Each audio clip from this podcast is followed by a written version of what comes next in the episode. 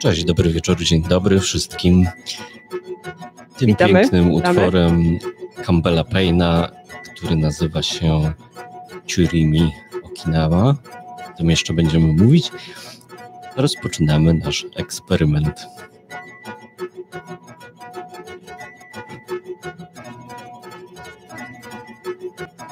Witajcie w pierwszym eksperymentalnym odcinku, który nagrywamy na żywo. Postanowiliśmy podjąć to wyzwanie, które obiecywaliśmy w ostatnim odcinku, właściwie w ostatnim spotkaniu naszym na żywo, i postanowiliśmy spróbować nagrać podcast razem z wideo. Prawdopodobnie potem zostanie utworzona wersja czysto audio, która będzie troszeczkę wyedytowana, bo wiadomo, że rzadko kiedy udaje się nagrać za jednym takim ruchem całą audycję, ale postaramy się, aby dostępna była ona i w takiej wersji, jaką znacie do tej pory, i właśnie eksperymentalnej wersji wideo z nagraniem.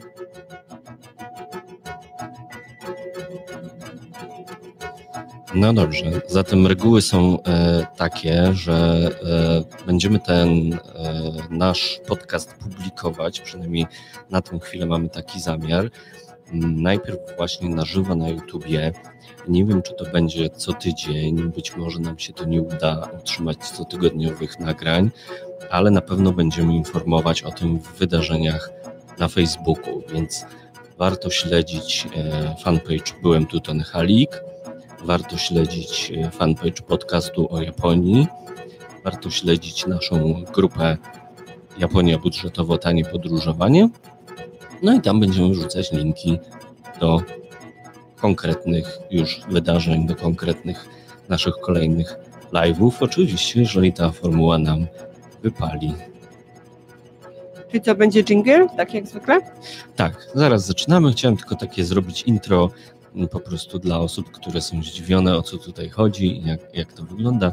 Będziemy się starali ten podcast robić tak klasycznie, po prostu montować go dodatkowo z tą warstwą wizualną dla Was, żebyście mogli zobaczyć, jak to u nas troszeczkę od kuchni wygląda, ale też jest to też dla Was okazja, ponieważ wrzucamy to wszystko live na YouTube'a, jest to dla Was okazja do tego, żeby jakoś tam interaktywnie w naszej audycji uczestniczyć i jeśli byście mieli jakieś fajne, ciekawe historie do opowiedzenia, pytania do zadania, tematy do poruszenia, to zapraszamy do udziału na czacie.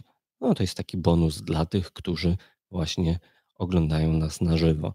No, to oczywiście będzie można nas posłuchać tak jak do tej pory na Spotify'u, na Google Podcasts i na wszystkich innych platformach podcastowych, na których być może macie nas zasubskrybowanych. No, już klasycznie robiąc coś, na przykład dojeżdżając sobie do pracy, szkoły, sprzątając, wyprowadzając psa lub kota i tak dalej, i tak dalej.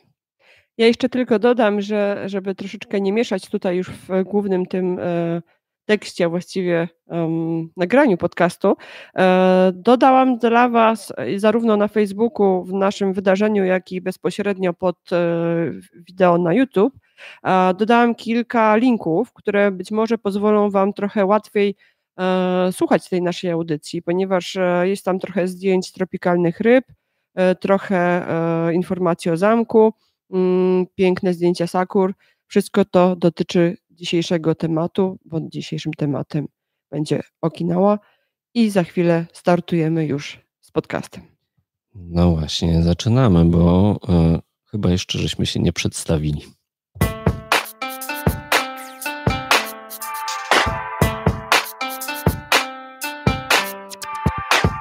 Cześć, dzień dobry, dobry wieczór. Niezależnie od tego, kiedy nas słuchacie, oto finalnie i w końcu wylądował drugi sezon naszego podcastu z kotkiem, czyli Byłem tu Tony Halik, opowiada o Japonii. O Japonii. Innymi słowy, startuje drugi sezon podcastu o Japonii. Tak jest. Nie do uwierzenia, słuchajcie, ale to praktycznie już rok temu, czyli 18 lutego 2019 roku, wystartował pierwszy odcinek pierwszego sezonu, także można powiedzieć, że zatoczyliśmy troszeczkę koło i ten drugi sezon startujemy praktycznie w tym samym czasie. No i dziś opowiemy Wam o Okinawie, czyli pięknych tropikalnych wyspach Japonii. Temat, który już Wam obiecywaliśmy dawno, dawno temu. Okinawa, czyli tak jak to powinniśmy wymawiać, bo po polsku pewnie bardziej kojarzycie nazwę Okinawa przez W. Okinawa to można powiedzieć, że takie najbardziej tropikalne miejsce, jeżeli chodzi o Japonię. My o Okinawie marzyliśmy długo, ja zwłaszcza, ponieważ wszystkie takie tropikalne klimaty bardzo mnie emocjonują i przyciągają. Natomiast powiem szczerze, że dotrzeć do Okinawy Honto, czyli głównej wyspy archipelagu Okinawa, udało mi się dopiero chyba przy okazji 4. albo 5. wizyty w Japonii, już nie pamiętam dokładnie, ponieważ jak sami wiecie, jest ona dosyć daleko oddalona od tych głównych wysp, które są nazywane czasami w skrócie Mainland Japan. Nie jest tam łatwo dotrzeć, także dlatego, że Okinawa chyba jest bliżej geograficznie położona Tajwanu niż samej Japonii, a to składa się też na to historia tej wyspy i tego właściwie archipelagu. Kiedyś to był oddzielny kraj, kiedyś to było oddzielne królestwo, królestwo Ryukyu, i dlatego też można powiedzieć, że jest to bardzo specyficzna kraina, jeżeli chodzi o Japonię, bardzo od niej odmienna. No właśnie, to od razu wam sprzedaliśmy takiego tipa, że warto pojechać na Okinawę, jeżeli będziecie na Tajwanie, albo jeżeli będziecie chcieli jechać na Tajwan, no to warto zajrzeć na Okinawę. Jeżeli chodzi o podróż i dotarcie do Nahy, czyli stolicy, stolica może nie do końca dobre słowo, ale największego miasta tej wyspy Okinawa Honto i w ogóle całej prefektury o tej samej nazwie Okinawa, bardzo łatwo dostać się na nią bezpośrednio z głównych wysp japońskich. Pytaliście nas na grupie, jakimi liniami można tam dolecieć. Oczywiście najchętniej byśmy chcieli, żeby to były tanie linie. I ja osobiście, kiedy leciałam pierwszy raz na Okinawę, leciałam JAL-em, czyli Japan Airlines. Natomiast tych linii jest o wiele więcej. I jeżeli pragniecie dotrzeć tam z Tokio, to możecie skorzystać z All Nippon Airways, czyli linie, które znacie pod skrótem ANA. Oczywiście Japan Airlines, ale też na przykład Jetstar, który dosyć tanie ma połączenia. Takie znane już wśród osób, które bywały w Japonii, linie Peach Aviation, ale też mniej znane linie Skymark Airlines.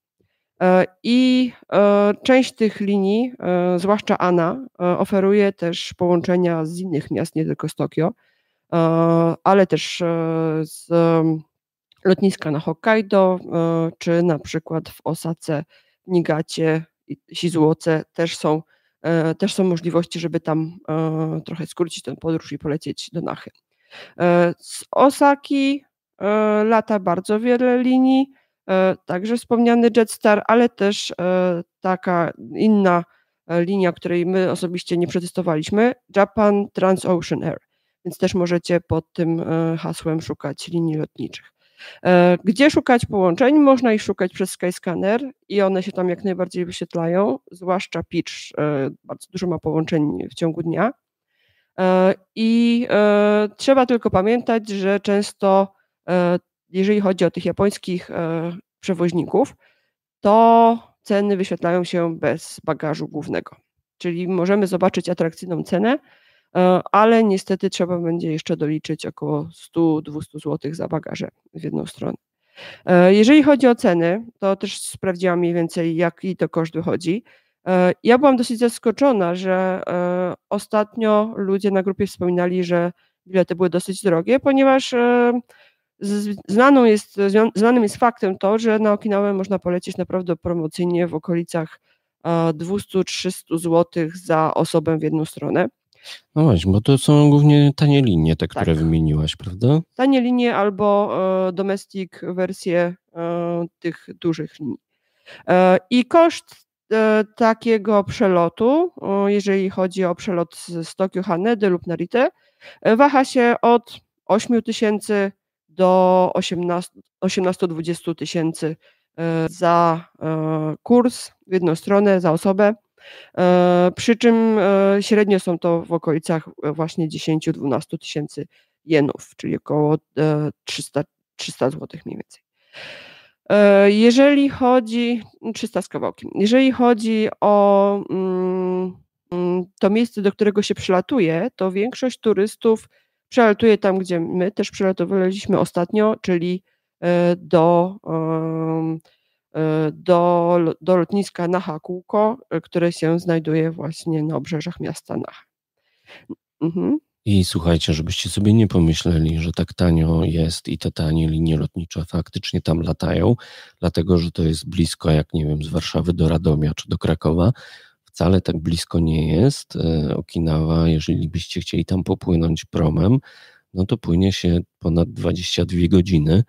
Gdzieś tam wyczytałem, że 22:40 dokładnie te promy płyną. Chodzicie o prom z Kagoshimy? Tak, z Kagoshimy, czyli trzeba dotrzeć na sam dół Japonii, na samo południe Japonii i stamtąd jeszcze złapać prom i tym promem jeszcze kawał drogi popłynąć, więc naprawdę jeśli chodzi o te samoloty, to są to naprawdę okazyjne ceny, a tutaj ekonomia jest bardzo prosta. Okinawa jest bardzo popularnym, szalenie popularnym, wakacyjnym, takim plażowym i urlopowym kierunkiem dla Japończyków, dlatego właśnie istnieje tak dużo połączeń. Nie tylko dla Japończyków, bo bardzo mnóstwo osób z Tajwanu lata na weekend czy na jakieś święta, na długie weekendy lata do Naha. I jeżeli by popatrzeć w ogóle na połączenia lotnicze, które są po prostu bezpośrednie do Nahy, to zdecydowanie najbliżej jest Tajpej. I tak żeśmy zresztą ostatnio we wrześniu lecieli. Ten lot trwał chyba niewiele powyżej 30 minut. No polecamy swoją drogą, bo Tajwan jest bardzo ładny, tak jak Okinawa nas zauroczyła, jeszcze będziemy za chwilę mówić o tym, dlaczego warto w ogóle jechać na Okinawę, dlaczego warto jechać na wyspy. No tak samo gigantyczną wyspą jest sam Tajwan i no on też jest pełno tam jest takich wyspiarskich klimatów, więc jest wartym celem. Konrad mówi gigantyczną, ale tak naprawdę Tajwan nie jest duży, ale w porównaniu do wszystkich tych wysepek, które się znajdują właśnie w okolicy, czyli archipelag Okinawa, Ryukyu i Kerama, to są wszystko maciupeńkie wysepki, zatem przy nich ten Tajwan wydaje się rzeczywiście duży, jeżeli się popatrzy na mapę. No dobrze, do Nahy można... O Tajwanie może jeszcze kiedyś indziej. Tak, do Nahy można bezpośrednio też, słuchajcie, polecieć z Korei. Z Seulu, z Busan, można z Szanghaju, można z Xi'an, z Hongkongu, a nawet z Bangkoku. Natomiast gdybyście chcieli lecieć z Polski, to raczej takiego połączenia bezpośrednio nie będzie i będzie to prawdopodobnie połączenie z przesiadką w Tokio. I może się zaraz ale ty tak leciałaś, prawda? Tak. To też jest ciekawe, bo powiedziałem na wstępie, że mamy rocznicę naszego podcastu, praktycznie świętujemy, ale też to jest chyba okrągła rocznica tego, jak ty byłaś pierwszy raz na Okinawie. Tak, byłam dokładnie w lutym, w okolicach ferii studenckich. Udało mi się wtedy złapać bilet. Słuchajcie, leciałam aż z dwoma. Tutaj warto zwrócić uwagę, jak będziecie wybierać takie połączenia. Jak przylatujecie do Tokio, zazwyczaj będzie to połączenie przez lotnisko w Hanedzie, to trzeba pamiętać, że odbiera się bagaż i z międzynarodowego lotniska, tego International, trzeba dotrzeć na lotnisko, właśnie na terminal ten lokalny, domestic, jedzie się autobusem, kilka przystanków wewnątrz jakby obszaru lotniska, no i trzeba mieć to na uwadze, że tam też będzie dalej, trzeba zdeponować bagaż, ale może wam się zdarzyć, że powiedzą, że macie zabrać bagaż do samolotu, położyłam sobie go na górze na półeczce, bo taka była opcja. Tą cenę zdecydowanie wysiadamy na lotnisku, trzeba się jakoś przetransportować do centrum i tak naprawdę chyba najwygodniejszą opcją będzie przejazd taką specjalną kolejką jednotorową. Ta kolejka nazywa się U-Rail i to jest monorail. Ta kolejka jedzie z lotniska przez centrum aż w okolice miejsca, gdzie znajdował się zamek Shuri. I te przejazdy nie są drogie. Chyba ten pełny przejazd, z tego co pamiętam, kosztował niecałe 400 jenów, 300 coś od lotniska do Shuri. Pojedyncze przejażdżki są oczywiście tańsze, zależnie od odległości. Dzieciaki do 12 roku życia płacą połowę. Gdyby ktoś chciał zabrać dzieci, to opłaca się.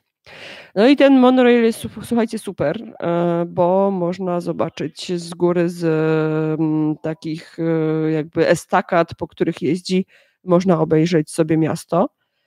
Miasto Naha może niektórych zaskoczyć, bo ono nie przypomina tego, co znacie z Tokio, czy co sobie wyobrażacie o Japonii. Tam jest dosyć niska zabudowa. Zresztą całe miasto jest praktycznie nowe, bo wybudowane po wojnie. Pewnie słyszeliście o wielkiej bitwie Okinawa, pewnie słyszeliście o tym, że miasto było zupełnie zniszczone łącznie z zamkiem i oni to wszystko odbudowali. Zabudowa jest dosyć niska, tak 2-3 piętra, monorail jeździ sobie na estakadzie, fajnie to wygląda kosmicznie i bardzo wygodnie się podróżuje. No dobra, pytaliście też w czasie naszych rozmów na naszej grupie Japonia budżetowo tanie podróżowanie.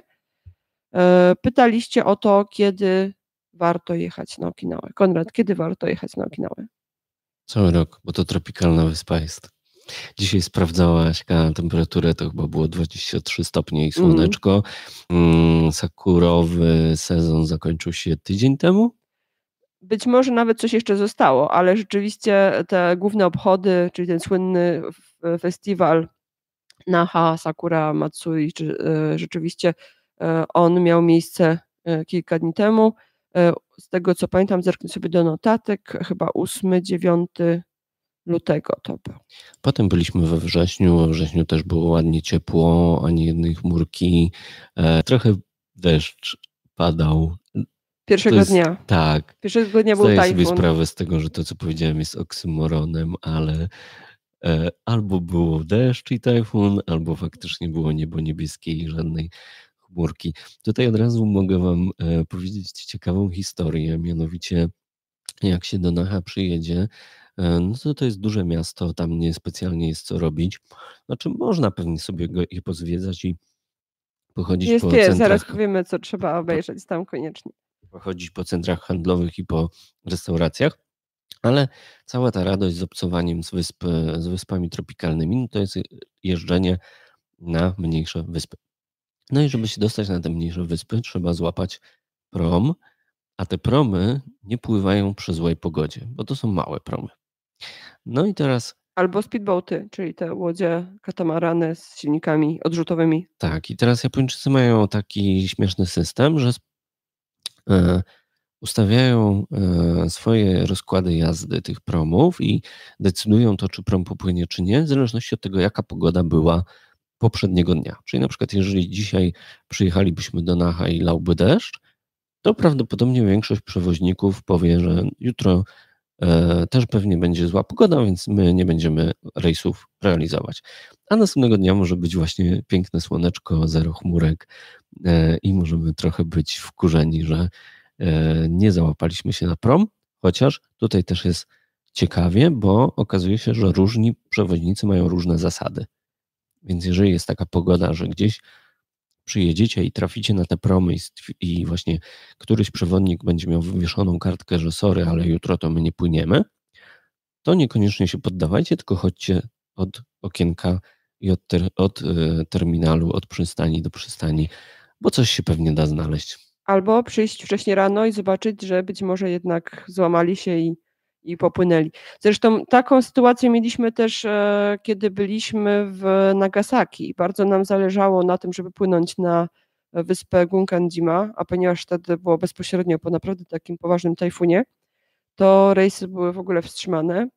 Natomiast Trochę się poprawiła pogoda, bardzo tam jęczałam, płakałam, że my przyjechaliśmy z Polski i chcieliśmy tą Gunkanjimę zobaczyć, że pan powiedział, że mamy przyjść za parę godzin, to oni się namyślą. No i zgodzili się wtedy, pamiętam, popłynąć, chociaż nie było możliwości zejść w te takie miejsca, gdzie się jakby chodzi w tych ruinach, bo wtedy już bali się, że jeszcze to nie jest wszystko bezpieczne, ale udało mi się wybłagać u nich ten rejs wtedy, więc różnie to może być.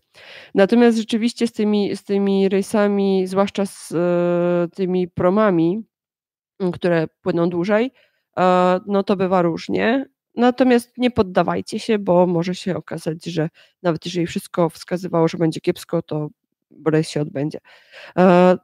Ja jeszcze tutaj chyba nie zgodzę się z tobą, że w Naha nie ma co robić. W Naha jest trochę fajnych, różnych atrakcji, zwłaszcza takich atrakcji, które się skupiają wokół jedzenia, wokół jakiegoś tam biesiadowania, bo wspomniałeś, że byłam pierwszy raz na Okinawie sama wtedy, rzeczywiście, byłam w czasie sakur, bo moim jakby takim głównym marzeniem wtedy było zobaczyć te wczesne, bardzo różowe odmiany sakur. Na Okinawie to jest głównie, z tego co pamiętam, Hinazakura, czyli takie mocno różowe i bardzo sztywne, że tak powiem, kwiaty, które się nie dają zdmuchnąć i nie ma takiego efektu trochę jak w Japonii, główne, gdzie opadają płatki delikatne, ale naprawdę są piękne. I wtedy rzeczywiście można pochodzić po różnych parkach. Ja chyba najpiękniejsze kwiaty sakur wtedy w Naha widziałam wokół zamku Shuri, w ogrodach tych przyzamkowych, w parku Yogi, nie mylić z Yogi Kōen i w parku Manko Kōen. I te wszystkie miejsca możecie zobaczyć z tamtego właśnie okresu, z wpisu, którym mnóstwo zdjęć zamieściłam z Hanami na Okinawie. I ten link będzie zarówno w notatkach do naszego podcastu, a niektórzy już mogli pewnie na niego trafić, więc możecie zobaczyć te miejsca. I te miejsca są bardzo różne. Natomiast na co warto zwrócić uwagę, na Okinawie nie ma jakby takiego, zwyczaju, żeby rozkładać koce i biwakować pod drzewami sakury, to co znamy z Japonii lądowej. Tam podziwia się sakury chodząc, spacerując, dlatego bardzo wiele takich miejsc z sakurami to są długie szpalery obsadzone drzewkami i po prostu idzie się albo właśnie wzdłuż portu, albo wzdłuż jakiegoś kanału, tak jak właśnie w Manko Kōen. I zresztą z tamtych miejsc mam te chyba najfajniejsze zdjęcia, kiedy sakury się tak pochylają nad wodą. Trochę to przypomina Maguro River, Magurogawa w Tokio. I chodzi się i się kontempluje i się ogląda. Raczej się nie konsumuje wtedy jedzenia. Trochę inny sposób podziwiania i świętowania hanami. Ale słuchajcie, jeżeli nie traficie na hanami, to też się specjalnie tym nie stresujcie, bo Okinawa to jest wyspa kwiatów. Tam żeśmy widzieli na przykład drzewa, które miały z 15 metrów wielkie korony i całe były obrośnięte pięknymi, kolorowymi kwiatami. Jakieś pomarańczowymi, coś w tym stylu. Tak. Oprócz tego każdy skrawek niewybetonowany, no bo tak jak Japończycy, wiecie, mają w zwyczaju wybetonować praktycznie całe swoje miasta, no to każdy skwerek, każdy placyk wypielęgnowany i obsadzony czymś, co kwitnie, czyli nie tylko zieleń i drzewa i jakieś krzewy, ale no naprawdę Okinawa to są wyspy kwiatów i tam gdzie tylko spojrzycie, to będą piękne, kwitnące kwiaty. Trudno mi powiedzieć, czy cały rok. Wydaje mi się, że cały rok, bo oczywiście nie wszystkie. Pamiętam, że jak kończyły kwitnąć sakury, to już nabrzmiewały pąki rododendronów, bo je też można często spotkać na wyspach Okinawa i tych różnych archipelagów. Natomiast zarówno wtedy w lutym, jak i teraz, jak byliśmy we wrześniu, widziałam w obu okresach mnóstwo hibiskusów i to hibiskusów w przeróżnych kolorach, bardzo dużych kwiatów, żółtych, białych, czerwonych, różowych i tak naprawdę hibiskus jest trochę nieformalnym symbolem wyspy. Ja widziałam, że ten hibiskus pojawia się i na jakichś takich wyspach hawajskich i też często się o nim mówi jako symbolu Malezji, ale Okinawa zdecydowanie też rości sobie prawa do tego symbolu, do hibiskusa. Pojawia się na mnóstwo jakby wzorów na różnych koszulkach, pamiątkach, magnesikach. Jest tego naprawdę mnóstwo. Zresztą Japończycy też jak rozmawiają między sobą na przykład w internecie o Okinawie, to pojawiają się bardzo często emoji z hibiskusem, który taki oczywiście jest.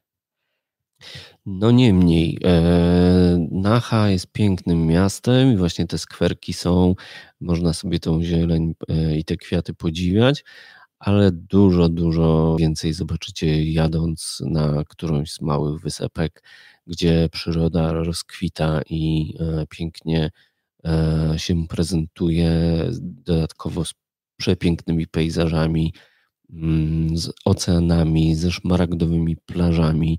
Także jest to naprawdę świetne miejsce na wypoczynek, na relaks, na taki oddech od świata i to myślę, że to jest coś, czego naprawdę nie powinniście przegapić, nie powinniście zostać na tej głównej wyspie, bo charakter głównej wyspy, mimo że główna wyspa też jest piękna i tych mniejszych, no jest zupełnie inny. Ja tu mam całą masę przygotowanych atrakcji tej głównej wyspy, ale Konrad ewidentnie ma ochotę przepłynąć się na coś obok, więc jeszcze wrócimy na Hondę. Tak, ja mam, słuchajcie, problem jeszcze z tą dużą wyspą, że tam jest wszędzie daleko. I jako turyści my nie poruszamy się samochodem. Zresztą dla was też może być to problem, bo Japonia ma pewne obostrzenia, jeżeli chodzi o uznawalność międzynarodowego prawa jazdy. Jeżeli o tym nie słyszeliście, to zapraszam do nas na grupę, na Japonię budżetową, bo tam ten wątek często się pojawia i jest dyskutowany. Generalnie trzeba wyrabiać to prawo jazdy na chyba 2 lata, a nie na rok, bo tak, inaczej nie jest uznawane przez Japończyków, a Polacy chcą je wydawać na rok. No i jest bałagan. Tak. W każdym razie finalnie myśmy nie mieli samochodu i ja tak strasznie na tym nacha, ponieważ byliśmy krótko na Okinawie, miałem uczucie marnowania tego czasu na wycieczki, piesze wycieczki, dlatego że no, nie ma tam za bardzo komunikacji miejskiej. Jest, żeby dojść, to opowiadasz. Ale żeby dojść do monoraila trzeba zazwyczaj z pół godzinki spacerem. Zależy to też, gdzie jesteście ulokowani, gdzie macie swój hostel. My tu swoją drogą mamy taki świetny patent, który wam możemy sprzedać, żeby zadekować się i nocować w okolicach przystani, po to, żeby właśnie rano można było sobie od razu gdzieś tam wypłynąć. Ale której przystani? Bo jest kilka. Zaraz o tym wszystkim powiemy, ale nie naraz. Ja się w każdym razie tłumaczę na razie, jeśli chodzi o właśnie to Naha, bo trzeba tam uważać na ten czas. Musicie zwrócić uwagę na to, że nie ma małych miast w Japonii, prawda? Więc jeżeli Naha to jest największe miasto archipelagu okinawskiego, no to tam mieszka parę milionów i naprawdę odległości są duże. Jeżeli chodzi o ten transport, to faktycznie monorail jest najbardziej wygodny, zwłaszcza dla osób, które są przyczajone do metra. To jest taki odpowiednik podniebnego metra trochę i też podobnie to działa jak w reszcie Japonii w przypadku kolejek i metra. Można też kupić dzienny bilet i od razu tutaj też zwrócę wam uwagę, że jeżeli kupicie bilet dzienny na monorail czy w ogóle na transport, to też są różne zniżki w muzeach, więc proszę tego nie przegapić. Ja 2 razy Przegapiłam to, chociaż obiecywałam sobie, że już się nie zagapię. W każdym razie są... A gdzie ten dzienny można kupić? On jest na stacjach normalnie? Wydaje mi się, że tak, że w automatach na stacjach można go kupić. Tak chyba kupowaliśmy zresztą. Natomiast on chyba kosztuje jakoś 600 albo 800 jenów za dzień, coś w tym stylu. Dokładnie nie pamiętam w tym momencie.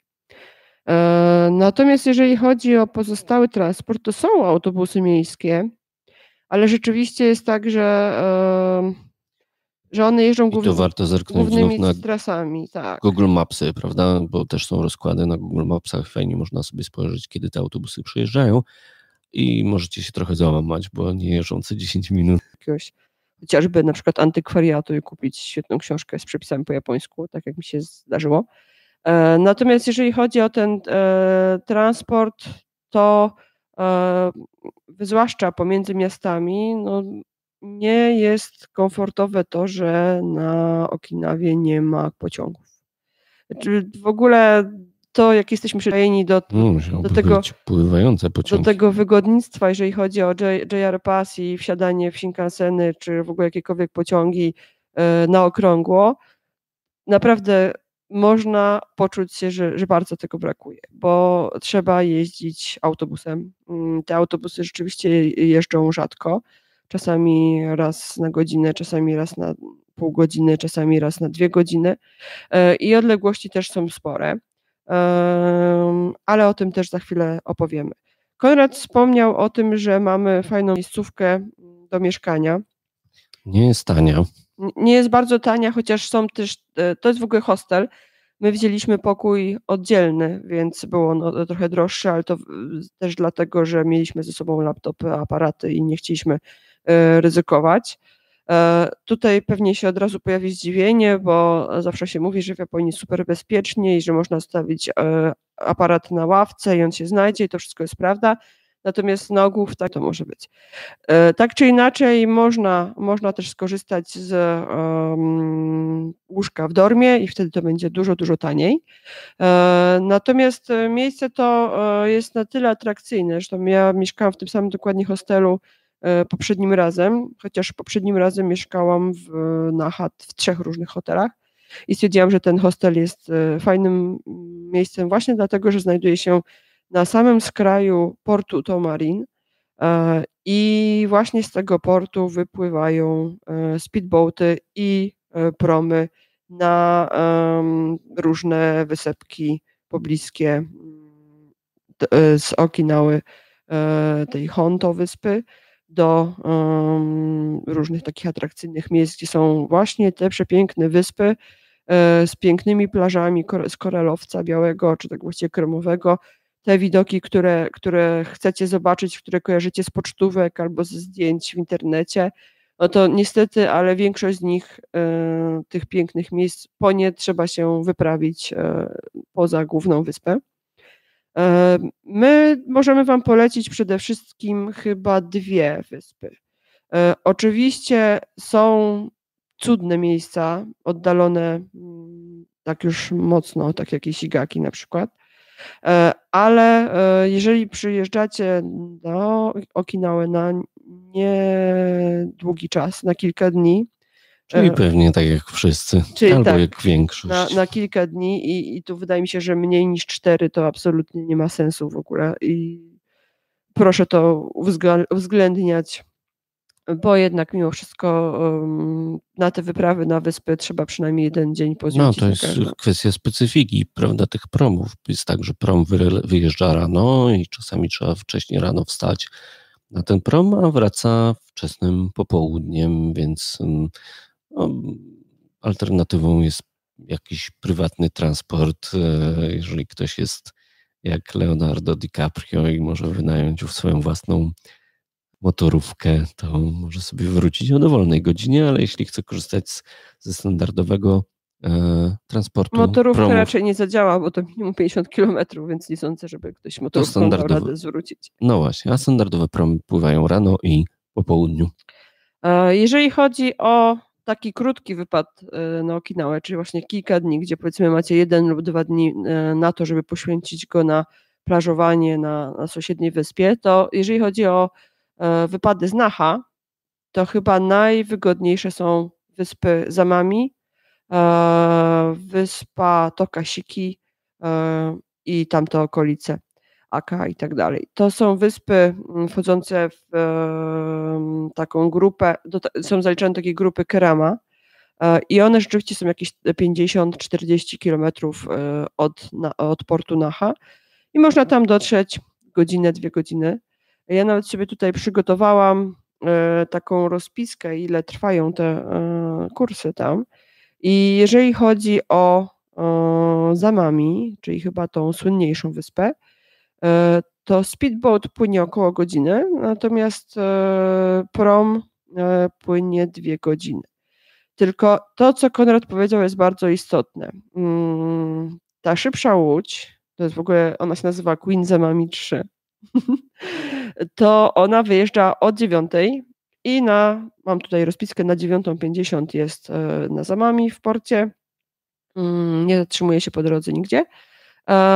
Potem wyrusza za 10 minut z powrotem, po drodze zatrzymuje się na takiej małej wysepce Aka i na 11:00 jest w porcie Tomari. Z tego co pamiętam, w czasie Golden Week jest dodatkowy kurs. Drugi jest o 15:00 i wypływa łódź z powrotem z Zamami o 16:20. Czyli jeżeli wykupicie speedboat, to macie na wyspie bez noclegu czas od 10 do od 9:50, od 10 do 16:20. Jest to czas wystarczający na to, żeby zwiedzić całą wyspę, jeżeli wypożyczycie rowery. Ja się o tym przekonałam. Dobry pomysł. Za pierwszym razem, bo ruszyłam w trasę trekkingową, która była opisana w przewodniku i na mapach i tak naprawdę udało mi się zwiedzić, obejść połowę wyspy. Chociaż naprawdę mocnym tempem szłam, to był marzec, nie było gorąco, nie było upału. Natomiast wiedziałam, że są do pożyczenia rowery, czy dowiedziałam się o tym, jak już mijali mnie ludzie na rowerach, którzy tylko tak śmigali. I chociaż wyspa jest dosyć trudna, jeżeli chodzi o rowery, bo jest góra, dół, góra, dół, góra, dół, góra, dół, góra, dół, od poszczególnych punktów widokowych do kolejnych są dosyć takie huśtawki, to jednak warto te rowery wypożyczyć. Da się wypożyczyć, my chyba jakieś takie, to były, nie były górskie, ale takie jakieś... To były miejskie górale. Miejskie górale, tak. Czyli miały ramę niską, żeby było wygodnie, miały koszyk duży z przodu, żeby można było włożyć płetwy, maskę, miały też przerzutki, żeby można było wjechać na górę i z tej góry sobie zjechać też komfortowo, no bo musicie wiedzieć, że japońskie wyspy są górzyste. Są górzyste, nie jeździ się po płaskim, ale tylko dzięki temu są piękne widoki.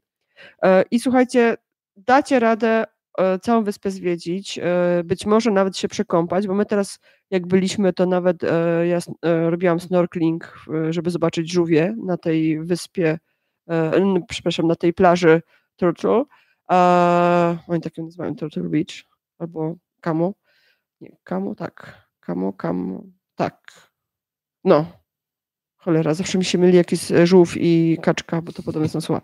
No mniejsza z tym. Kaczek tam nie ma. W każdym razie jesteście w stanie objechać całą wyspę, dotrzeć też do punktów obserwacyjnych po drugiej stronie. Punktów obserwacyjnych ważnych, jeżeli bylibyście na Okinawie w okresie między styczniem a marcem. Bo jest tam kilka takich naprawdę fantastycznych punktów obserwacyjnych z zbudowanymi takimi budyneczkami, tarasikami malutkimi, wieżyczkami, z których obserwuje się romansujące wieloryby. No właśnie teraz jest chyba ten moment, dla którego przyznam się, co było powodem, że akurat w lutym popłynęłam. Nie były to tylko sakury, bardzo mi zależało, żeby zobaczyć wieloryby, które przypływają w okolice Okinawy i to właśnie tam Kerama Islands są świetnym miejscem, żeby je pooglądać i one wtedy się zalecają do siebie, dobierają się w pary, coś tam się dzieje i potem wracają, z tego co pamiętam, wracają chyba na Alaskę. I tylko wtedy, słuchajcie, bo jak byliśmy właśnie we wrześniu razem w zeszłym roku, no to Po wielu rybach nie ma śladu. Można sobie obejrzeć co najwyżej tablice wielkie, piękne, kolorowe, informacyjne, gdzie te wieloryby się pojawiają, w których miejscach w zatoce. Byliśmy na takim jednym z najwyższych wzgórzy, gdzie jest punkt obserwacyjny. No i Aśka opowiadała, że ten punkt obserwacyjny zajmowali w lutym badacze wielorybów. Rozstawili sobie tam biurka, rozstawili sobie komputery, swoją aparaturę specjalistyczną do mierzenia populacji wielorybów.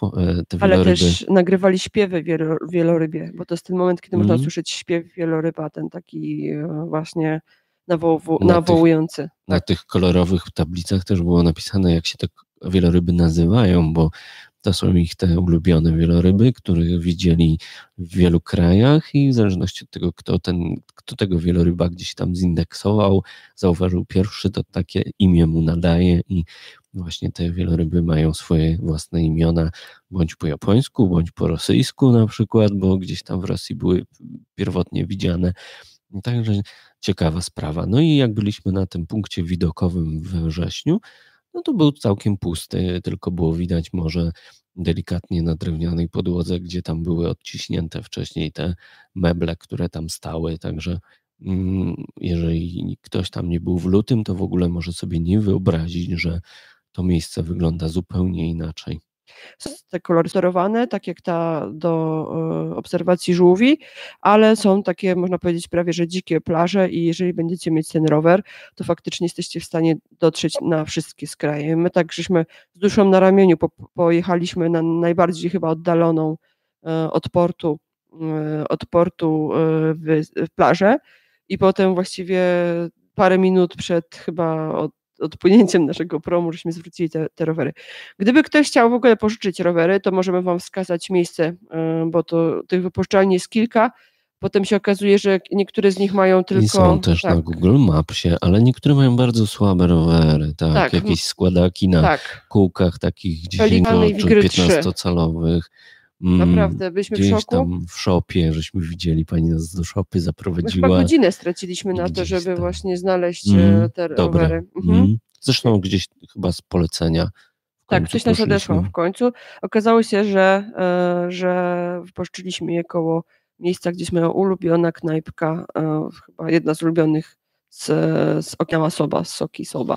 No, to jest drugi temat, który powinniśmy gdzieś tam... nie uprzedzajmy fakt.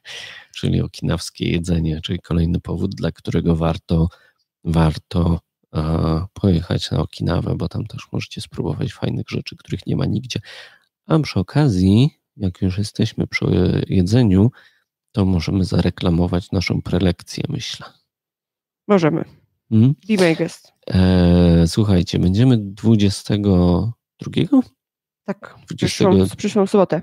Przyszłą sobotę, więc jeżeli ktoś live nas ogląda albo jest mu blisko do tego live'a i nadal jest tydzień pomiędzy 15 a 22 i na przykład jest z Gdańska albo gdzieś z okolic, to bardzo serdecznie was zapraszamy na podróżniczą konferencję? Chyba festiwal. Podróżniczy festiwal, tak, gdzie będziemy opowiadać właśnie o jedzeniu w Azji. Tak, festiwal jest organizowany przez Instytut Konfucjusza przy Uniwersytecie Gdańskim. I nazywa się Okiełznać Azję.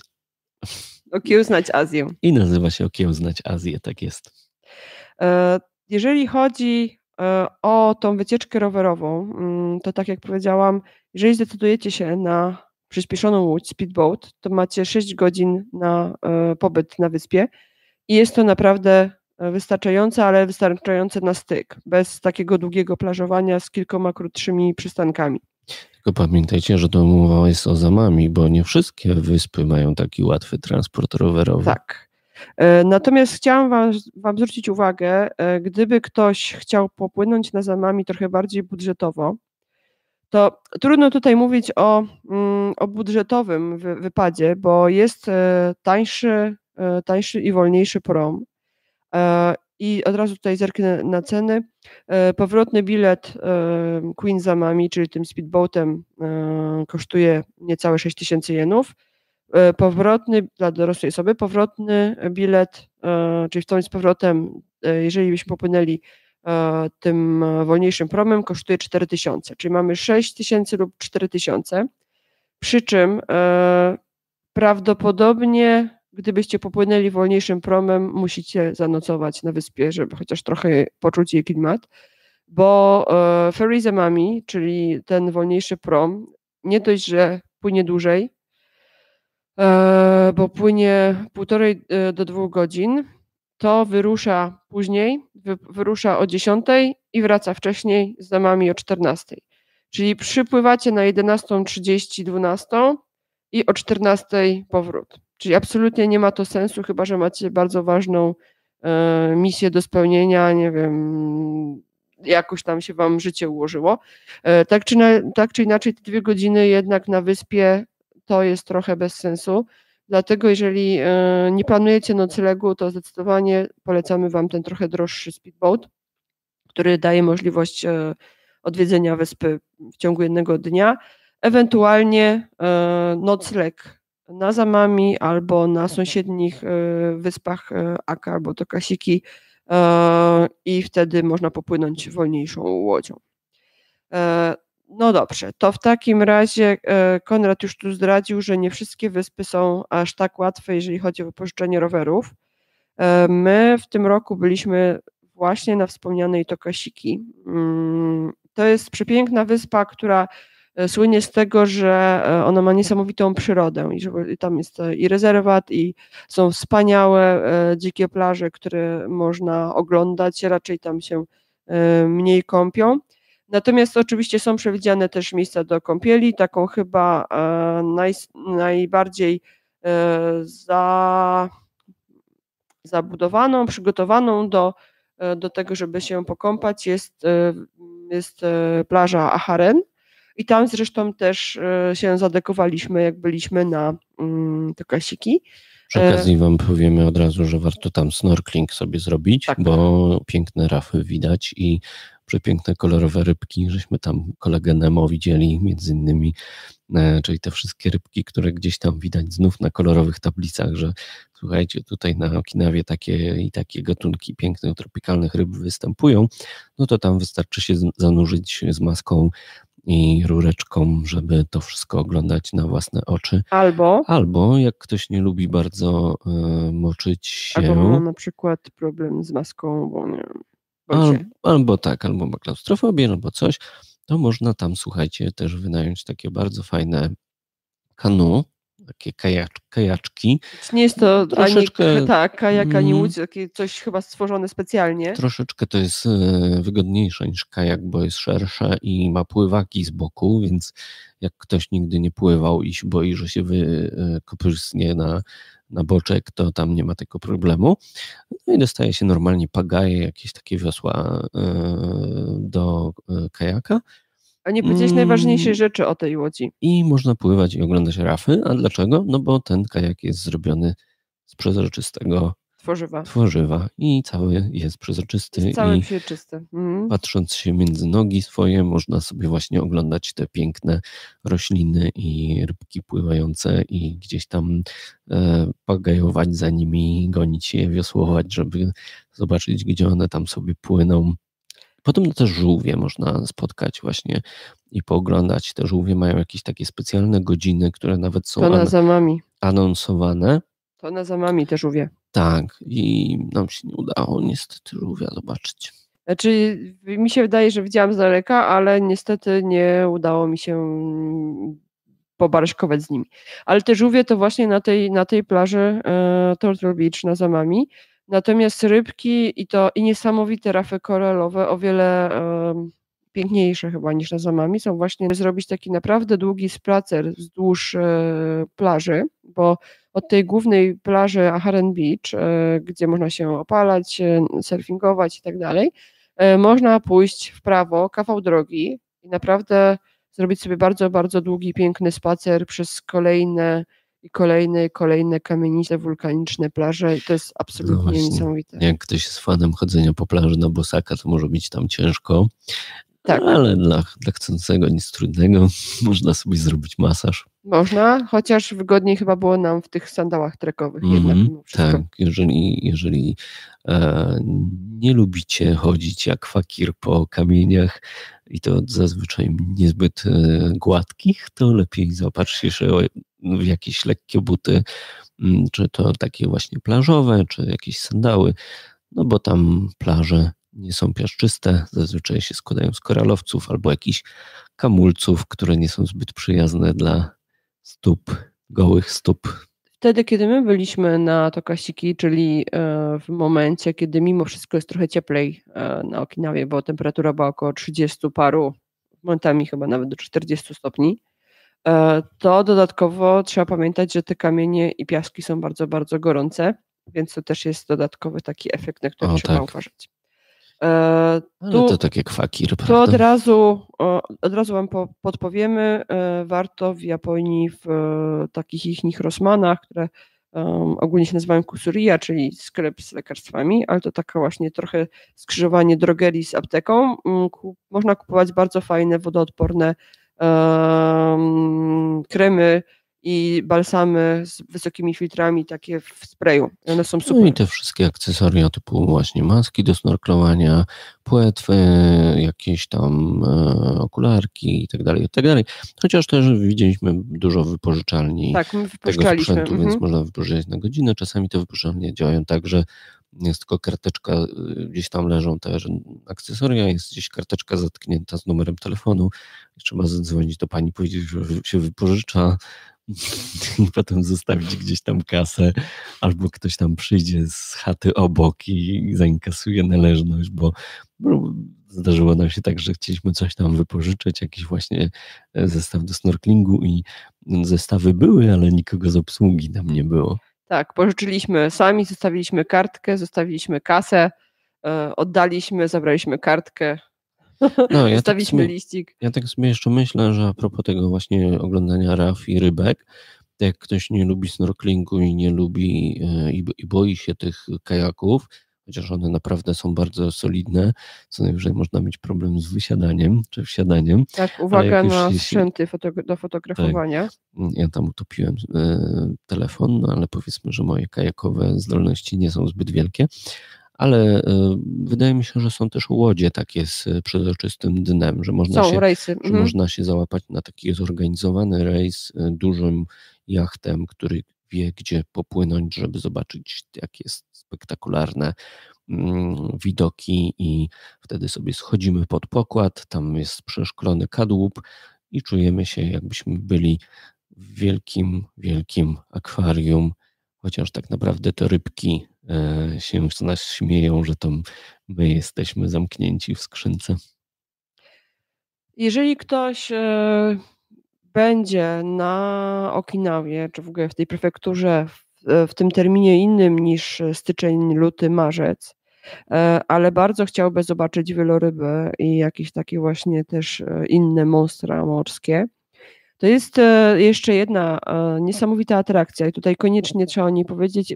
Być może powinniśmy o niej powiedzieć od razu, bo to jest chyba jedna z największych atrakcji całej prefektury, ale na północy wyspy Okinawa Honto, w okolicy miasta Nago, to jest miasto, do którego przypływa w ogóle prom z Kagoshimy, więc jakbyście przypłynęli promem, to od razu zróbcie wizytę w tym miejscu, o którym za chwilę powiem. Bo w Motobu, czyli praktycznie w sąsiedztwie Nago, znajduje się Umi Akwarium. To jest jedno z największych oceanariów na świecie. Przez dłuższy czas to było w ogóle największe oceanarium świata. Dopiero chyba tam w 2005, coś koło tego, w Stanach, w Georgii bodajże, powstało akwarium, które jakby wielkością pobiło Umi.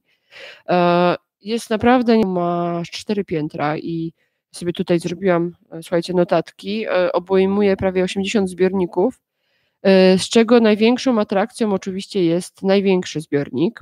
Ten zbiornik nazywa się Kuroshio i ma wymiary 35 na 27 na 10 metrów. jest naprawdę olbrzymi, ale co jest najbardziej interesującego, to gigantyczny ekran. Ten ekran ma prawie 10x20 metrów wielkości. Jaką ma rozdzielczość? Rozdzielczość ma, no zaraz sobie możesz to podzielić, 10x22 z kawałkiem. Nie, no śmieję się, bo to nie jest ekran komputerowy, tylko jest to wielka tafla szkła.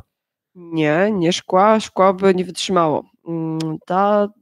Ten ekran wykonany jest z akrylu i ten akryl, słuchajcie, mimo że tego nie widać, jak się podchodzi do tego ekranu, to wydaje się, jakby było cieniutkie szkło, ale on ma 60 cm grubości. Zresztą próbkę z przekrojem tej technologii, w której został wykonany ten ekran, można zobaczyć obok, tak do zwiedzania. No ja sobie nie wyobrażam, jaki tam nacisk ta woda musi powodować na ten ekran. Ciśnienie hydrostatyczne po trójkącie, no mega. Ale mega. Po drugiej stronie ekranu można zobaczyć takie rybeńki, które mają nawet kilkanaście metrów wielkości, długości, prawda?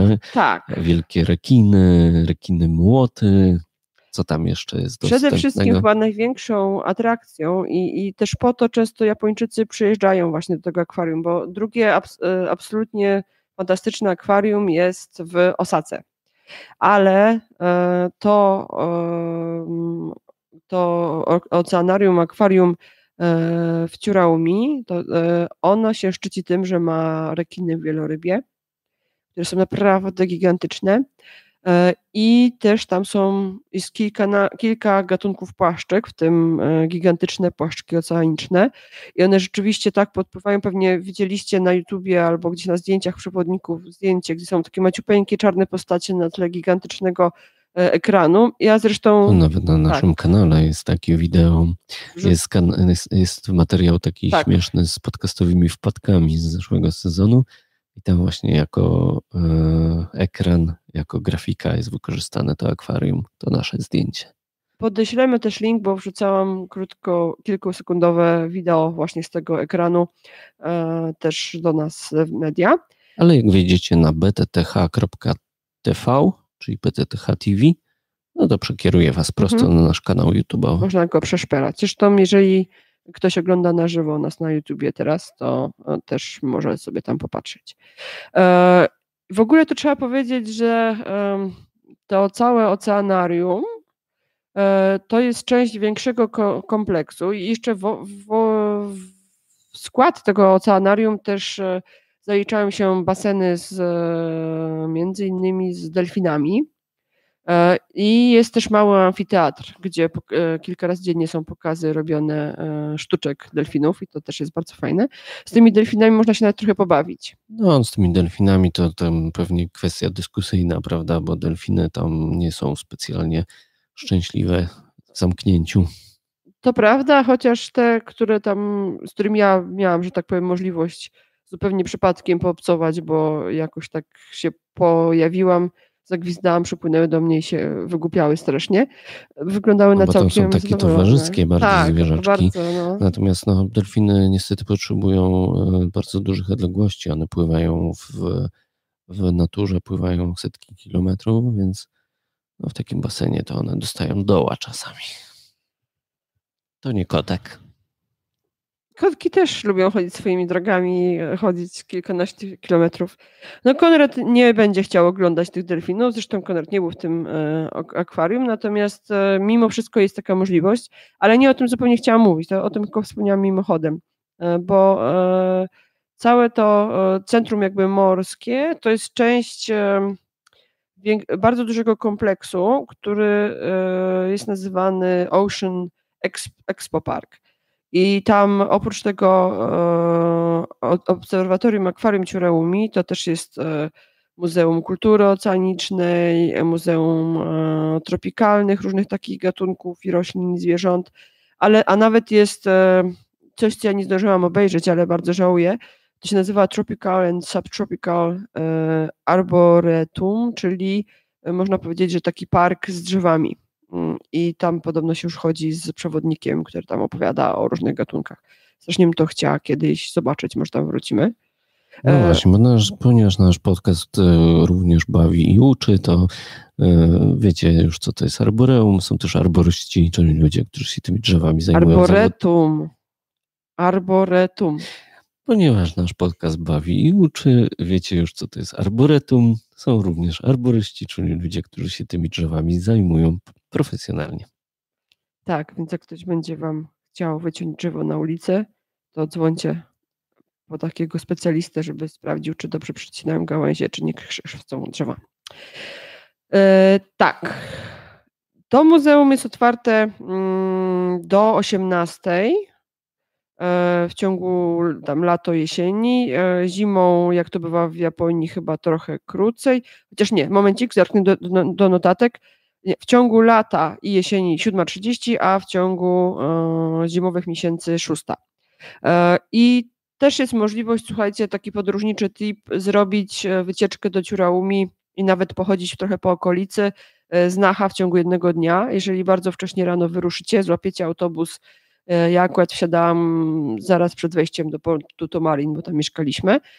To około 2 godzin jedzie się autobusem na sam północny kraj wyspy Okinawa Honto i tam właśnie dojeżdża się w okolice Nago i przed tym Expo Oceanicznym zatrzymuje się autobus. Tylko sprawdźcie sobie ostatni też jest jakoś tak popołudniem, żebyście zdążyli wrócić. Ja nie pamiętam dokładnie, ile ten autobus kosztował, ale to było na pewno mniej niż 3000 jenów w jedną stronę. Jak ja byłam chyba wtedy, to było nawet jakieś 2600, 2700, coś w tym stylu.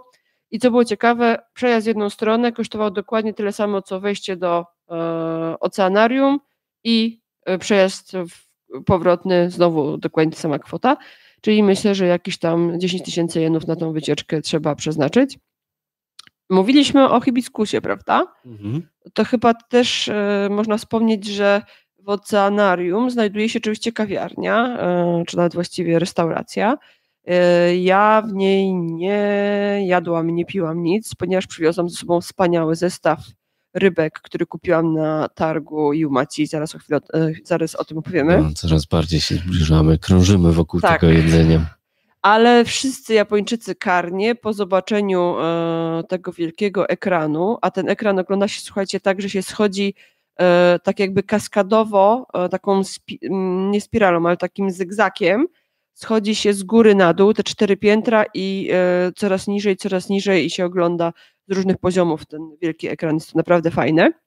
No i tuż obok ekranu, z tego co pamiętam, po prawej stronie jest właśnie ta restauracja. W tej restauracji są różne dania, ale też takim przysmakiem, można powiedzieć, była lemoniada z hibiskusa. I ci wszyscy Japończycy karnie po obejrzeniu rybek szli, no bo to tak musi być przecież, nie? Zjeść i wypić lemoniadę z hibiskusa. To jest ta, co zmienia kolor na niebieski? Nie. To jest zwykła herbata z hibiskusa, tudzież podobna do tej, co u nas można kupić normalnie w każdym spożywczaku z Malwy, czyli taka kwaskowa, czerwona lemoniada. Właśnie napar. I oni to tam pili, a ja wzięłam swoje pudełko, swoje bento, które kupiłam na targu Tomari Iyumachi i spałaszowałam je tuż obok, bo przy samym oceanarium są 2 czy 3 przepiękne plaże. I tam też jest właśnie plaża żółwia, plaża emerald, czyli szmaragdowa i jeszcze jakaś.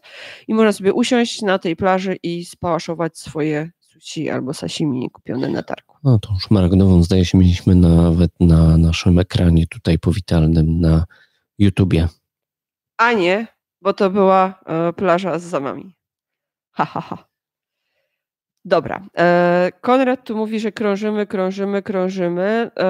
Czyli wsiadamy... Pływamy. Wsiadamy w ostatni autobus z Ciuraumi, przyjeżdżamy z powrotem do Naha. W Naha jesteśmy po południu, wieczorem. Przydałoby się coś zjeść.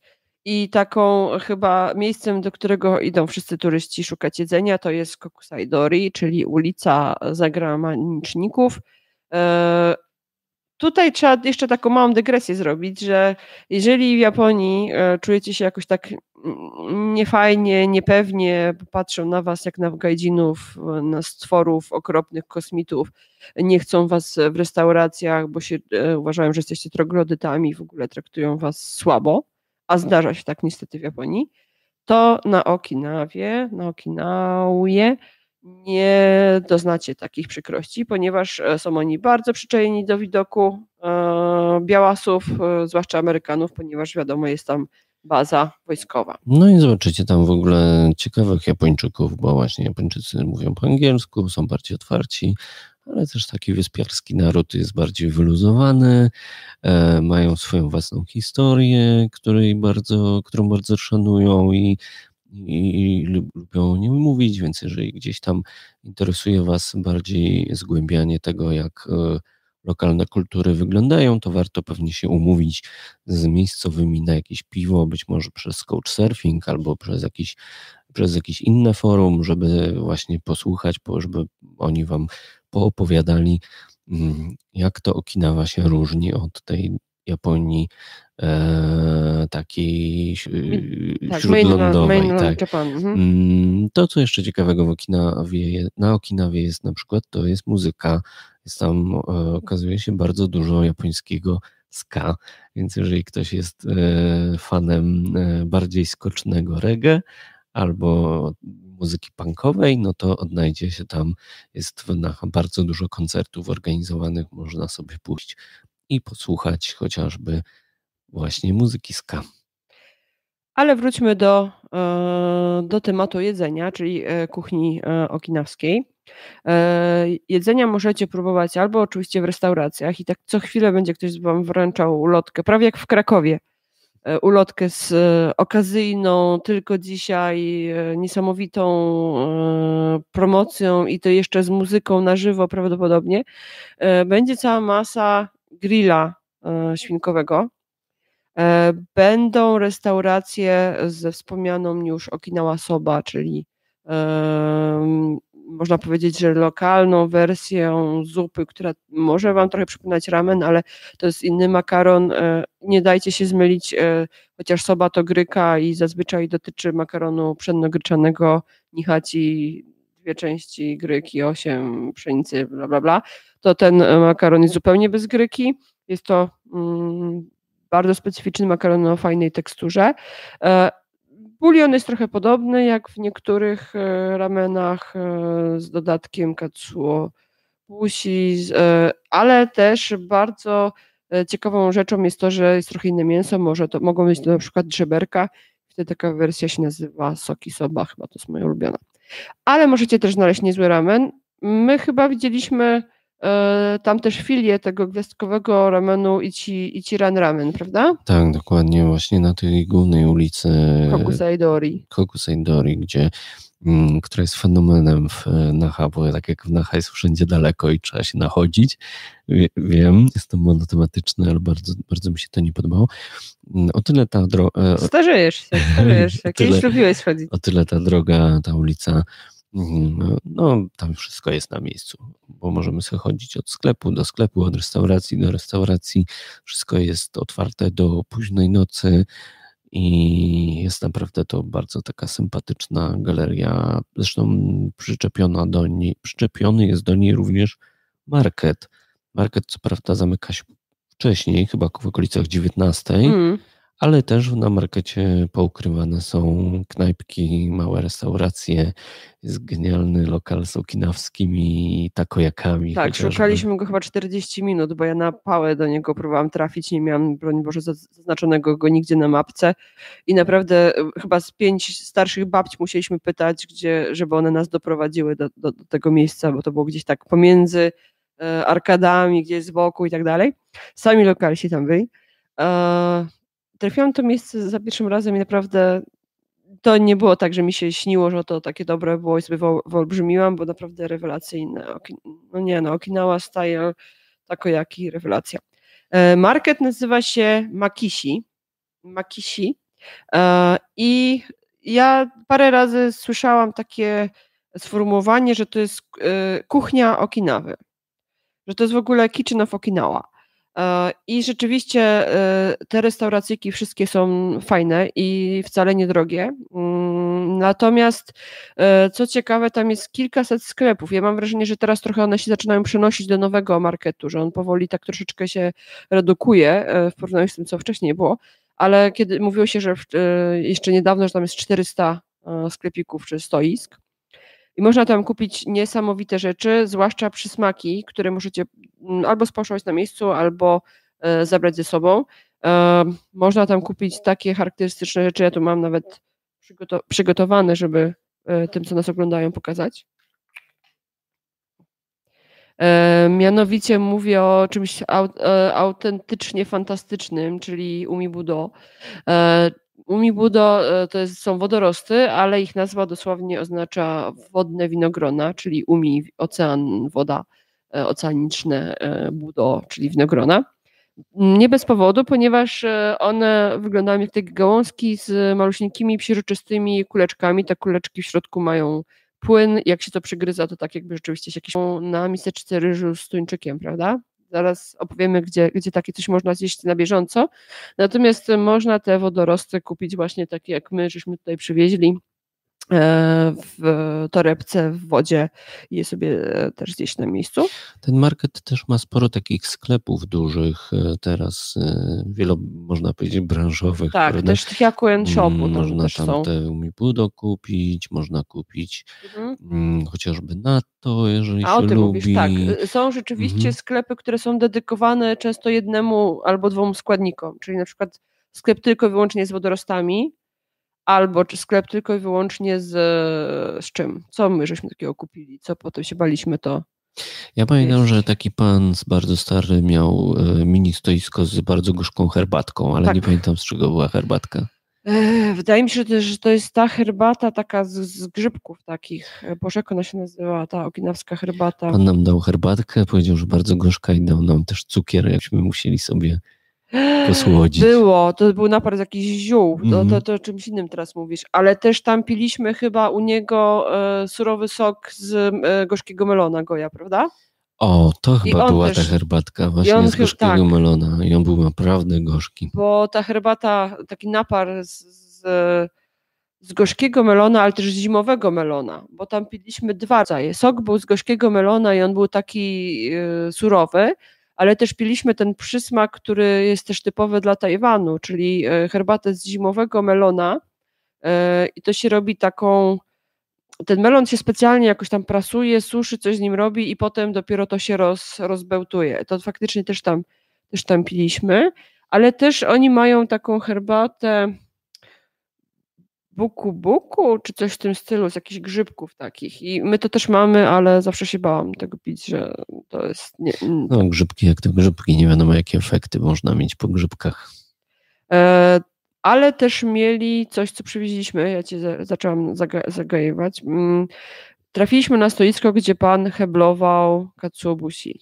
I heblował je na żywo, w realu. Można no to było, jest fragment właśnie tej takiej starej kuchni Okinawy, czyli właśnie takie stoiska, gdzie faktycznie kupują też restauratorzy. Zresztą przed nami zamówienie składał pan na rowerze, który chyba wziął 6 czy 7 paczek tego katsuo. Wyraźnie był to jakiś restaurator, który pod koniec dnia swojego pracy po prostu przyjechał uzupełnić zapasy. My żeśmy sobie też kupili, to pan się strasznie dziwił, że my to chcemy kupić, że wiemy jak to używać. Pytał się, a do czego ja tego będę robić? Ja mówię, a tutaj do miso, tutaj coś. Zaczęłam mu wymieniać różne potrawy, to był naprawdę zadowolony.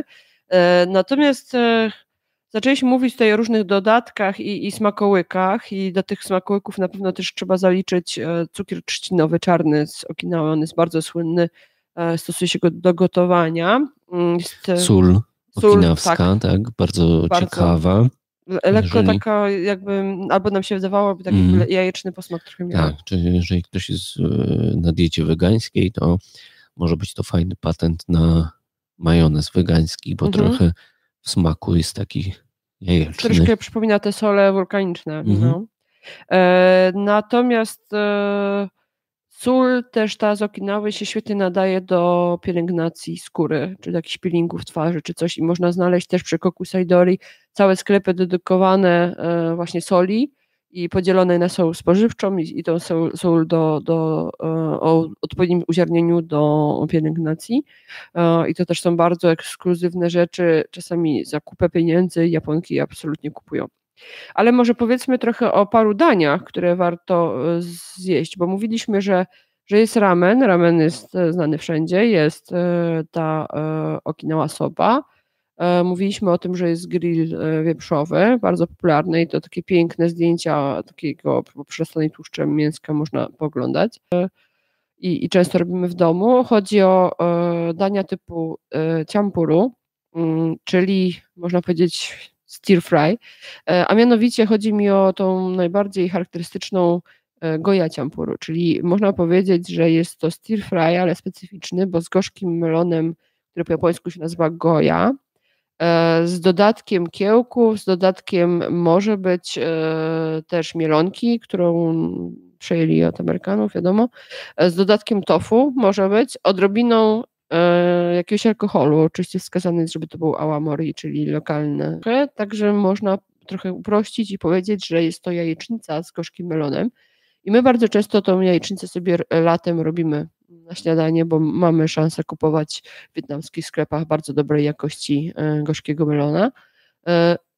Dlaczego tyle o tym mówię? Bo na naszym blogu jest przepis dokładnie na to danie, jest ono fantastyczne i można się fajnie oswoić z gorzkim melonem i nauczyć się go doceniać. Jak gdzieś po azjatyckich targach chodziliście albo w jakichś sklepach, gdzie warzywniaki były, to może nawet widzieliście tego goja, ale nie wiedzieliście, co to jest. Wyglądem to przypomina ogórka, strasznie pomarszczonego ogórka. Starego ogórka. Tak, czyli taki zielony, podłużny owoc, warzywo właściwie. Dyniowate. Z bardzo takimi szerokimi, głębokimi bruzdami. Warto też wspomnieć o okinawskiej wersji boczku, takiego długo gotowanego, który normalnie w Japonii nazywany jest kakuni i on jest robiony z dodatkiem czarnego cukru. A ta okinawska wersja oczywiście z lokalnych składników troszeczkę się różni, nazywa się rafute. I to jest bardzo, bardzo, bardzo fajna rzecz. Warto też wspomnieć o czymś, czego akurat nie jest tak chyba łatwo dostać i myślę, że nie każdy by się na to odważył, ale też takim przysmakiem lokalnym jest tak zwane yagi sashimi, czyli sashimi, czyli surowe mięso z kozy, kozina. Więc też to jest takie dosyć charakterystyczne. Zresztą mięso... Ale chyba nie próbowaliśmy tego. Ty nie próbowałeś, nie. Ale to też chyba zależy od okresu. Takie mięso na surowo w postaci sashimi, bo sashimi to wcale nie jest rodzaj sushi, tylko po prostu sposób przygotowania mięsa i podawania go na surowo bez ryżu. Dosyć dziwaczne. Można też spotkać dosyć chyba w najbardziej zbliżonym, jeżeli chodzi o kulinarnie region Japonii kolejny, czyli Kyushu i tamte prefektury. Tam w okolicach Fukuoki bodajże, gdzieś tam w połowie drogi tak naprawdę między Fukuoką a Kagoshimą popularne jest sashimi z koniny. Tego też żeśmy nie próbowali, ale można. Więc to nie jest tak, że sashimi to tylko ryby, to jest ogólnie surowe mięso tak serwowane. Dobra. Jeżeli chodzi o napoje, no to właśnie Konrad już tu powiedział trochę o tych gorzkich różnych rzeczach. Herbata z gorzkiego melona, słuchajcie, spróbujcie, jeżeli lubicie ekstremalne rzeczy. Albo sok, tak, surowy. Który my taki... w połowie kubeczka, jednak żeśmy tego cukru tam trochę dosypali. Tak. To dosypywaliśmy go na pewno do soku, surowego soku z melona gorzkiego. No, ale też piliśmy napar z jakichś takich ziół dziwacznych i to też było mocne, orzeźwiało. Ale nie było efektów halucynogennych. W każdym razie, gdy będziecie na Okinawie, to też koniecznie musicie spróbować alkoholu lokalnego, czyli awamori. I awamori to jest alkohol destylowany oczywiście z ryżu, ale żeby było ciekawiej, to jest, on jest robiony z ryżu długoziarnistego. Nie pamiętam, jak się nazywa, ale ten ryż dotarł do nich z Tajlandii. I jest robiony destylat i oczywiście nie jest to jakoś taki super mocny, bo te wszystkie destylaty japońskie, no to dla nas są dosyć cienkie, natomiast fajnie do posiłku można sobie wypić i ten alkohol chyba dochodzi w glinianych naczyniach, bo w ogóle Okinawa jest, słynie też z ceramiki i to takiej zarówno ceramiki, jeżeli chodzi, chodzi o naczynia, to także z różnych takich figurek. Bardzo często właśnie robione są jakieś kafelki czy postacie sisa, czyli pół lwa, pół psa, który taki stworek, który się pojawia praktycznie przed każdym wejściem do budynku, do prywatnego domu. On ma zapewniać szczęście. Ale też przy sintoistycznych świątyniach, prawda? Są różne stworki, tak. I zazwyczaj są fajne, kolorowe. I gdybyście chcieli niekoniecznie kupić, ale pooglądać, ja sobie, słuchajcie, tylko luknę na mapę Google, żeby nie pomieszać. Tak, jakbyście przeszli od Kokusai Dori tym targiem Makishi, on się ciągnie przez kilka przecznic, to dojedziecie do takiej dzielnicy, która się nazywa Tsuboya.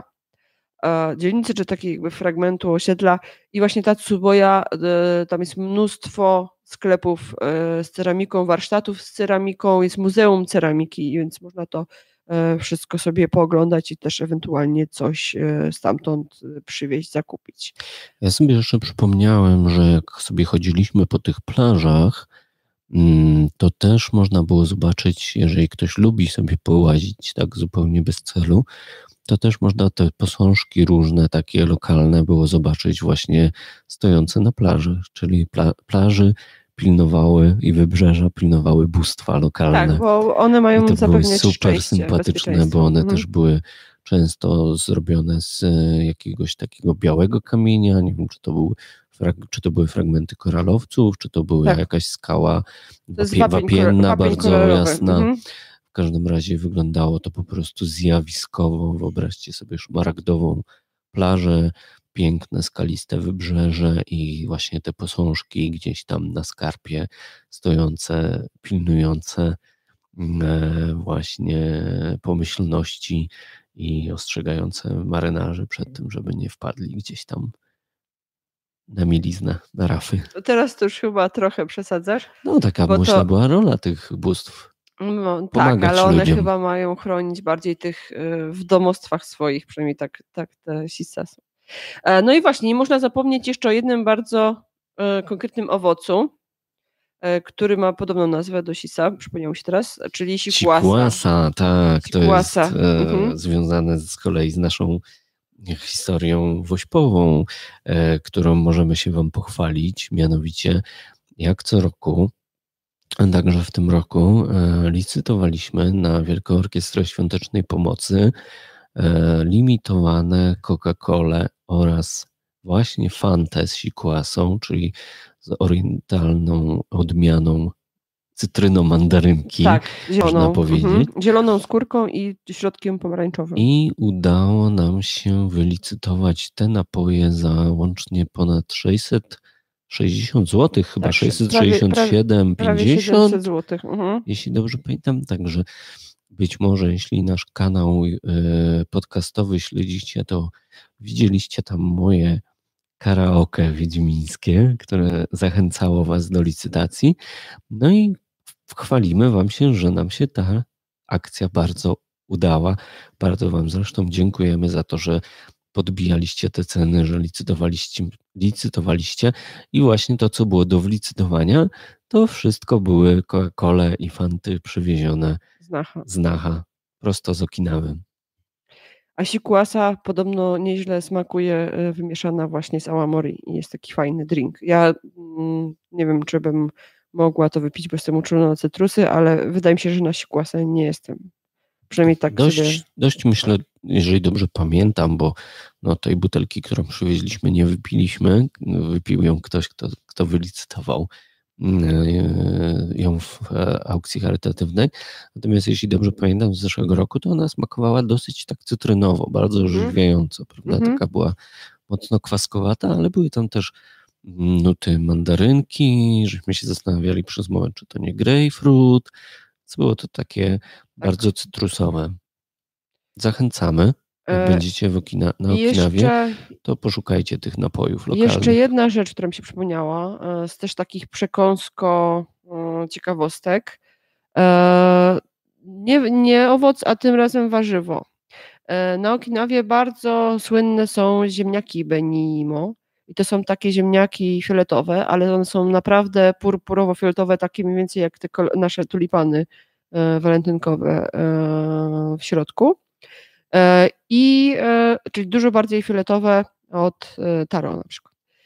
I z tych ziemniaków, słuchajcie, robi się różne rzeczy. Bardzo często można trafić na stoiska albo jakieś takie wózki, gdzie mają palenisko węglowe i one są pieczone w popiele. Czyli można po prostu kupić pieczonego ziemniaka w łapę, się dostaje w gazety zawinięte albo jakiś papierek i można go zjeść. Bardzo, bardzo smaczny. Zresztą mam zdjęcia i naprawdę fantastycznie to wygląda, ale co ciekawe, z tego ziemniaka robi się, oni uważają go za słodki ziemniak, chociaż taki bardzo słodki nie jest, ale jego się używa do robienia słodyczy. I taką bardzo charakterystyczną pamiątką, którą Japończycy sobie przywożą z Okinawy jako omiyage, czyli ten prezent, to są ciasteczka, tak zwana tarta benimo, ciasteczka, takie łódeczki z kruchego ciasta, które są wypełnione takim kremem pozwijanym, jakby wyciśniętym właśnie fioletowo-beżowym. Robi się też, słuchajcie, dżem z tego ziemniaka.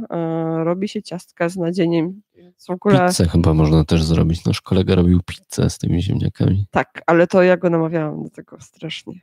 Tak, to była pizza taka, słuchajcie, bardzo limitowana, ciuciolina, skrosowana z byłem tu Tony Halik, tak. Czyli pozdrawiamy Sylwestra, jeżeli nas słucha. Pozdrawiamy. Sylwester teraz jest w Australii chyba, że gdzieś podróżuje po Azji. Bo... No, on ma niedaleko do Japonii. Tak. Więc benimo koniecznie spróbujcie. Ta tarta, ten krem jest taki dosyć słodko-sernikową. A właśnie, robię też sernik z benimo. Taki fioletowy. I to ja zawsze się przygotowuję do tego, że już zrobię ten sernik, jak tylko mi się uda fioletowe ziemniaki kupić. Bo bardzo, bardzo podobne, może nie dokładnie identyczna odmiana, ale praktycznie to samo można kupić czasami w supermarketach, że są takie francuskie ziemniaki czerwone. Więc można je stosować. Dokładnie, ale dokładnie. Ja tutaj muszę sobie chwilową przerwę zrobić. Potem to wyedytujesz? Tak, to się wytnie. Słuchajcie, jeżeli ktoś nas ogląda na live, bo widzę, że jeszcze parę osób nie wymiękło, chociaż już gadamy od półtorej godziny. Naprawdę? No to może macie jakieś pytania? Chcielibyście trochę zrobić interaktywny bardziej nasz podcast? No to teraz jest ten moment, kiedy można je zadawać. A tak. Natomiast wszystkich też zachęcamy do tego, żeby zadawać pytania o Okinawie. Jeśli chcielibyście coś więcej usłyszeć o Okinawie, jeśli macie jakieś pytania, jakieś wątpliwości, wybieracie się tam, szukacie inspiracji, to niezmiennie zapraszamy na naszą grupę Japonia budżetowo, tanie podróżowanie www.facebook.com/groups/Japonia budżetowo. I pod tym linkiem można dołączyć do naszej grupy japonofili, ludzi z japońskim bzikiem i zapytać, podzielić się swoimi opiniami. Jeśli ta audycja coś tam w waszej głowie zakiełkowało w kierunkach okinawskich, to zachęcamy do dzielenia się swoimi spostrzeżeniami i zadawaniem więcej jakichś tam szczegółowych pytań również u nas na grupie. Na grupie jest ponad 5300 osób już w tej chwili, więc na pewno znajdzie się ktoś, kto był na Okinawie i na przykład snorklował albo jeździł na rowerze.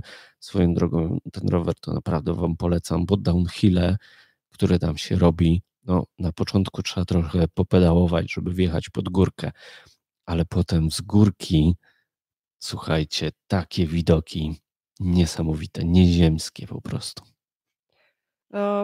Może się pojawić pytanie, dlaczego dzisiaj nie mówimy o jednej z największych atrakcji, jeżeli chodzi o architekturę, a mianowicie o zamku Shuri. Otóż Shuri-jo, być może nie wszyscy jeszcze o tym słyszeli, ale w listopadzie uległ niestety pożarowi i praktycznie doszczętnie spłonął. Gdy licytowaliśmy jedną z japońskich Coca-Coli, tych specjalnych, bo ona właśnie miała na wierzchu wejście do zamku, bramę Shureimon i wydaje mi się, że ta brama akurat przetrwała, bo to była brama w murach, natomiast sam zamek, który był w bardzo dużej części z drewna, został zniszczony i będzie odbudowany, ale na razie was... W Japonii dosyć często zdarza, prawda? Na razie was chyba tak bardzo tam nie zapraszamy, bo chociaż... No... Ale to, co jeszcze tam zostało, to jest brama słynna, prawda? Właśnie o niej mówiłam przed chwilą, Shureimon, że była na butelce. Dobra.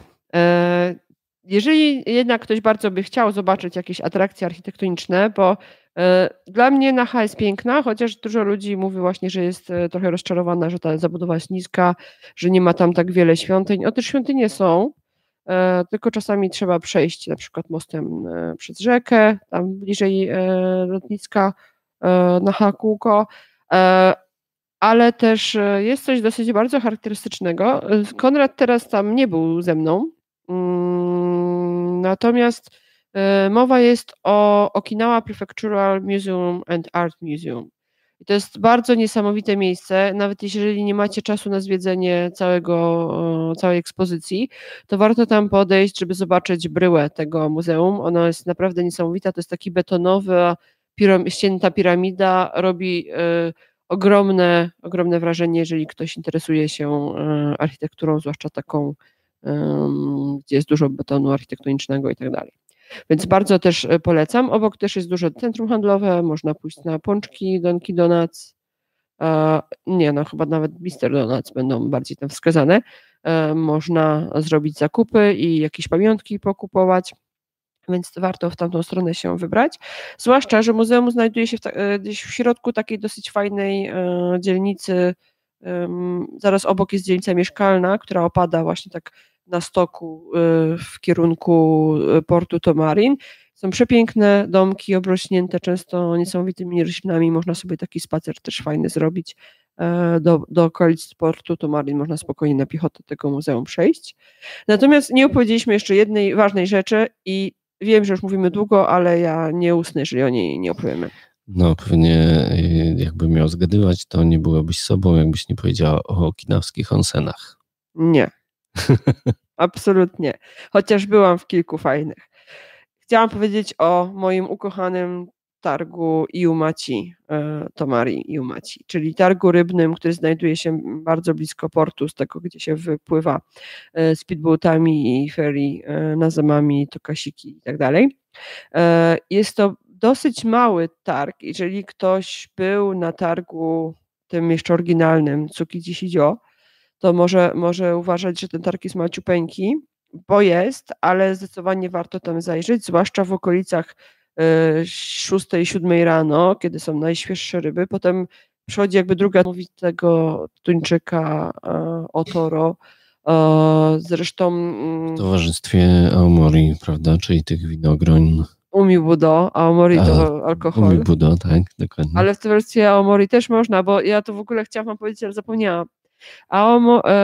Awamori można oczywiście kupić takie bardzo klasyczne w glinianej butelce, ale można też kupić w pudełeczku w 7-Eleven o dziwo nie ma na Okinawie, a są Family Marty.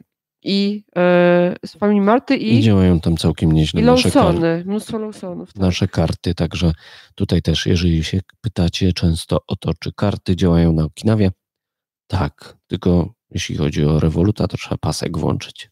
Tak. W każdym razie w kombini można kupić, słuchajcie, Awamori w kartoniku, takim jak kiedyś były soczki, ze słomką, to można kupić, tam jakiś taki demon jest narysowany na opakowaniu. I słuchajcie, to Aomori można wziąć do kieszeni i sobie z posiłkiem wydoić. I jest bardzo, bardzo fajne, rybkę i potem przepić to alkoholem, bo mimo wszystko tutaj trzeba być uczciwym. Bardzo często na Okinawie tuńczyk jest niemrożony, nigdy niemrożony, bo to co się mówi, że sushi jest świeże w Japonii, ono jest, tuńczyki na aukcjach, na zdjęciach. To są wszystko ryby zamrożone na kamień. Natomiast tuńczyk na Okinawie często jest w ogóle niemrożony. I co jeszcze? Dla lepszego smaku, żeby tam mięso nabrało dodatkowych walorów, to te ryby są rzucane na łódź i czasami tam dłuższy czas sobie leżą. Więc jeżeli ktoś się boi, że mu zaszkodzi taka ryba, to awamori można sobie łyknąć. Dobra, teraz element interaktywny podcastu, czyli mamy pytanie, co to znaczy włączyć pasek na Revolut. Ja trochę faktycznie skrótowo o tym powiedziałem. Chodzi o to, że normalne karty kredytowe w tej chwili autoryzują się na chip. Czyli jak się wkłada tą kartę normalnie do bankomatu, to ona się komunikuje z bankiem i bank sobie odczytuje chip. Ale niektóre starsze bankomaty, i tutaj Japonia niestety nie jest super ztechnicyzowanym i nowoczesnym krajem, jeżeli chodzi o banki. Płatności. Tak, i płatności. No, wciąż używają tego paska magnetycznego, który jest na karcie. I część banków już w tej chwili domyślnie wyłącza ten pasek, bo coraz więcej krajów po prostu go nie używa. W Polsce można sobie radzić z kartą bez paska magnetycznego, bez problemu, bo wszystkie terminale, wszystkie bankomaty czytają sobie chipy. Natomiast w Japonii, jeżeli będziecie mieć wyłączony pasek, no to i ten wyłączony pasek może być domyślnie wyłączony w wielu bankach, no to połowa bankomatów albo nawet więcej wam powie, że karta się nie daje odczytać. A jak się pasek włączy, to się okazuje, że nagle można wypłacać te pieniądze.